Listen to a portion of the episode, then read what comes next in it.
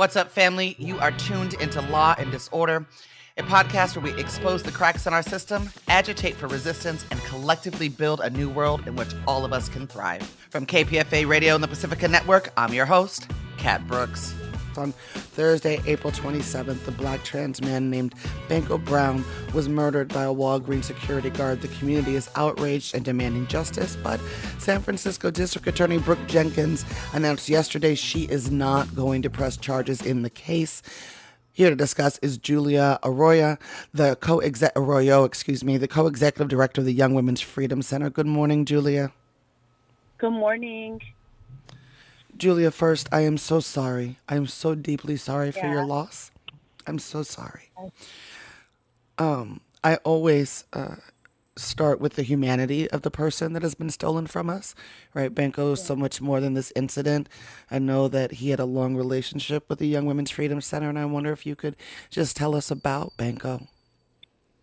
Yeah. So I just wanted to um, acknowledge that it's been about um, six days since uh, Banko was taken from us.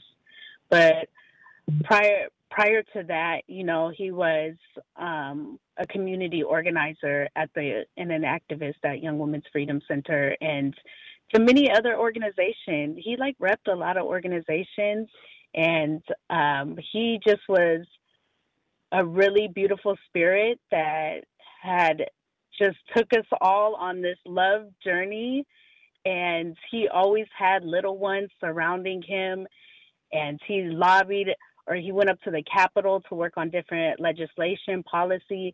Um, he had a, a life mission purpose to be able to find um, what home was for uh, trans people and trans youth.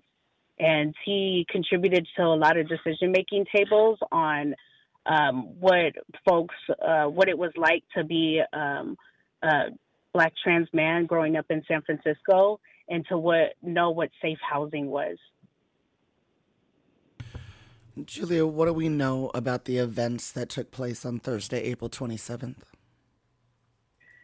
So what so what we do know is that um, a life was taken from us, and the just the, the, the, there's just no justification for it. There's no justification that you know, um, Walgreens has hired armed security guards, um, and they're using deadly force for really just folks that are navigating um, the wealth gap inside of San Francisco and the Bay Area, and when you know, and so um, yeah, it's it's been completely just we're completely disappointed, not surprised by the DA's um, decision. Um, we we want them to be able to release the tapes, but at the end of the day, you know what we're fighting for, what exactly what Banko was fighting for was was was housing. And I want to be really clear. Like I don't, I don't, I, I don't care what Banko did, if, if what you know, what or, or yeah. didn't do. Right. The, the, yeah. To your point, nothing justified. Yeah what happened to him. I do think it's important to, to bring up the fact that the witnesses said that Banko did not have a weapon in his hand. He had a receipt, right? That yeah. that multiple witnesses have said that. But even even if, and and this is actually his murder got me to thinking, right? Like we yeah. we all could have seen this coming when we look at what has been happening, the narrative from stores like Walgreens and, and Target and, and CVS, right, claiming um, that San Francisco is dangerous, criminalizing black and brown young people. And I, I was shocked that it is legal for these stores to hire armed security guards to deal with shoplifting. Shoplifting is proper or property crimes. What is the law that makes it legal for there to be armed security guards that have the right to shoot and kill our community members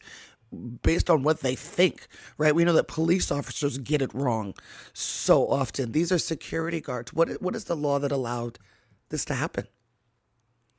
Well, I mean that that's the question right now. That what is the law that's allowing this to happen because it's um, it's it's it should not be that way and so that's what we're trying to draft up right now with um, some other partners is just how we can get immediately like we want walgreens period to be held accountable you know that was a place that for for what I'm learning and understanding that a lot of trans community um, thought was a safe place for them, and it and now it is no longer that. They have proved to the community that that is no longer a safe place, and so we definitely want to hold Walgreens accountable for for the actions. We want the re, uh, removal of firearms from security guards and then we also want um, any type of security guards that are going to exist that they have at least 48 hours of de-escalation training. I mean, these are starts. These are like band-aid solutions, but these are really just starts immediately that need to happen. Julia, I'm wondering if you can put the murder of Banko into the larger context of how dangerous it is to be young, black, trans walking the streets of San Francisco on a daily basis? Oh gosh, you know, um, it's it is an experience.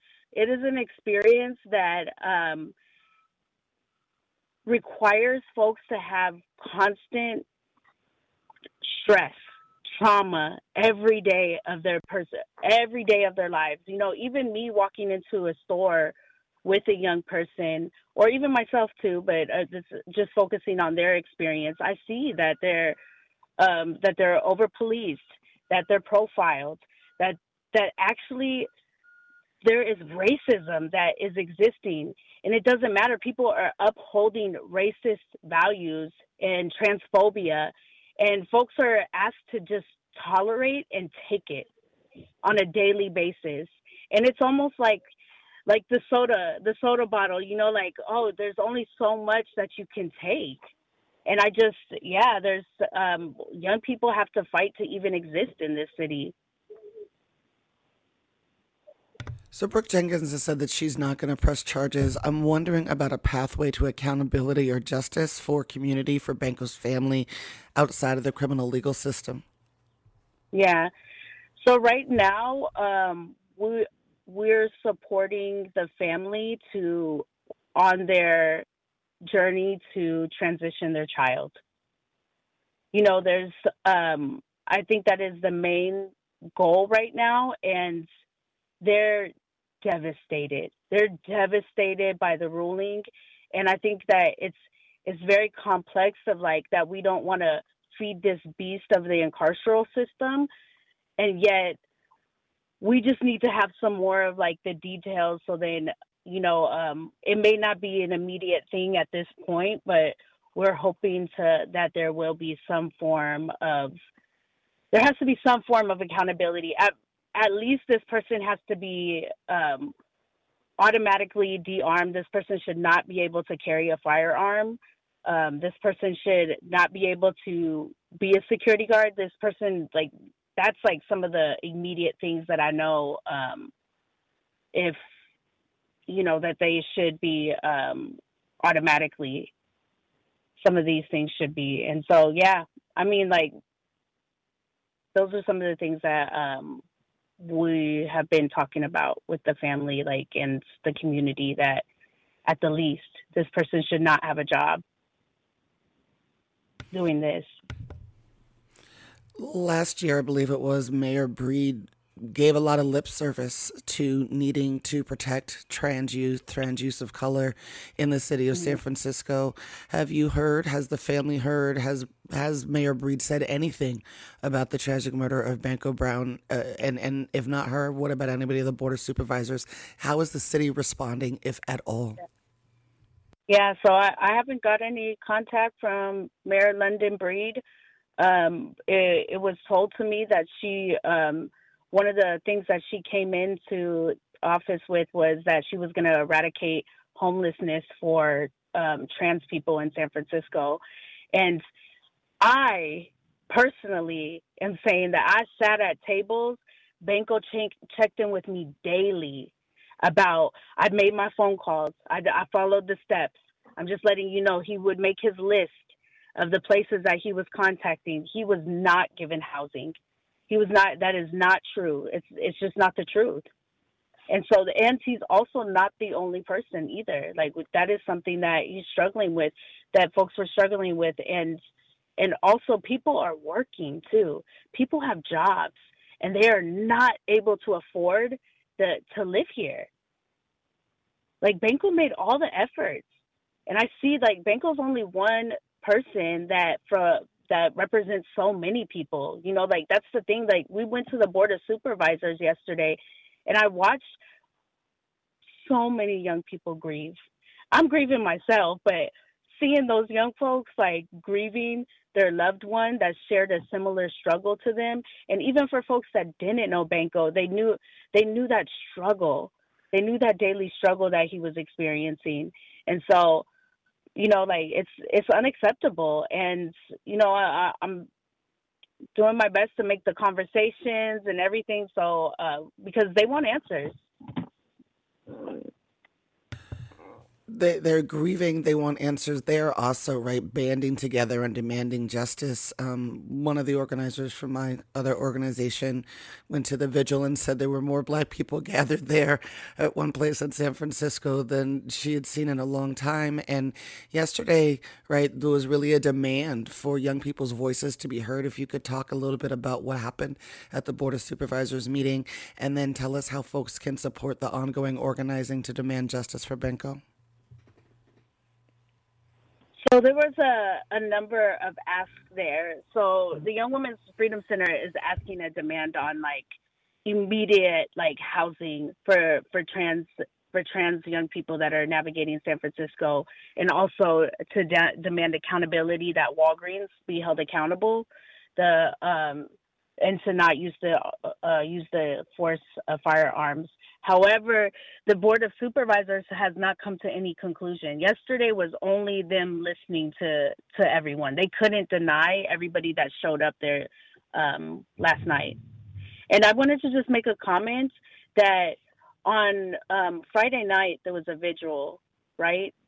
And I had seen real San Francisco you know, because I'm hurt a little bit when folks say that there's no more black people in San Francisco. There are people that live. I don't. I, I believe that is an erasure of the folks that actually live here every day. And I understand that, that um, the demographics of what San Francisco looks like, but you know, I'm come. I, I live in Bayview Hunters Point. You know, I live in a a beautiful black community that gets up every day and there's faith based, there's a community based organization. I, and that's truly who Banko was part of too. And you know, when when the vigil happens on Friday night, I've seen a beautiful gathering of folks deeply grieving and trying to make sense, but also that they knew this is this is what happens. This is what happens here. And if I could just say on that beautiful day, so beautiful night, so peaceful, that Walgreens actually called the police that day. And they said, and they lied and said that the young people were banging on the windows and trying to get in, and that was that was the absolute lie. The whole thing was being recorded, and there, that that was just just goes to show that how racism really happens. That back, black people cannot even mm-hmm. gather and be able to mourn, grieve, or even be in celebration or joy without um, people it's racism coming out and it becoming like a threat for folks. Like it's just purely has disgusted me. I'm just like outraged. That that yeah that that outrages me as well. So you engaged it right? Your your your employee engaged in this horrific act of violence against this young black youth, and then you called the most violent entity in the world to deal with black folks responding to your violence. Like that's what happens. Yes. That's your choice in this moment. That is yeah. deeply concerning. All right, Julia. Well, we are holding you and, and holding your young people, and of course, standing in solidarity and welcome you back on this show. We will continue to track this case and happy to uplift your demands for justice whenever it makes sense in your, your work. Thank you for continuing Banko's legacy and putting his story out here. I know the families just and and the community, all the family that Banko had is just truly grateful. And at the end of the day, I get to hear, I get to talk with them, and you know, they they just had no idea the impact that Banko had on this world. So. Oh, one, one last thing, Julia. Is there a GoFundMe or, or way to, to send support or funds to the family? Yes, there is a GoFundMe page. It's under um, Banko Brown. Okay. And so we can right, support we'll him that. to make this celebration of his life. Okay, we will uh, include that in the archive version of this show. Julia, thank you so much for coming on the air. Thank you. You've been listening to Law and Disorder, a podcast where we expose the cracks in our system, agitate for resistance, and collectively build a new world in which all of us can thrive. That's it for this episode, family. You can find more information about topics and guests in this episode's show notes. Law and Disorder is produced at KPFA, that's listener supported radio on the Pacifica Network. The show is produced by Jesse Strauss and hosted by me, Kat Brooks. Our theme music was composed by Steve Raskin of Fort Knox 5. If you like what you heard, please follow us on social media at Law and Dis, that's D I S, and subscribe wherever you listen to podcasts. Feel free to holler at us about something you heard or send us a show idea at law and disorder at kpfa.org. You can also find our content live at 8 a.m. weekdays on KPFA. That's 94.1 FM in the Bay Area. Our show and all of KPFA's programs are funded exclusively by you, the listener. And if you're in a position to support us, please donate today at kpfa.org. Take care of yourself and take care of each other. We all we got, fam.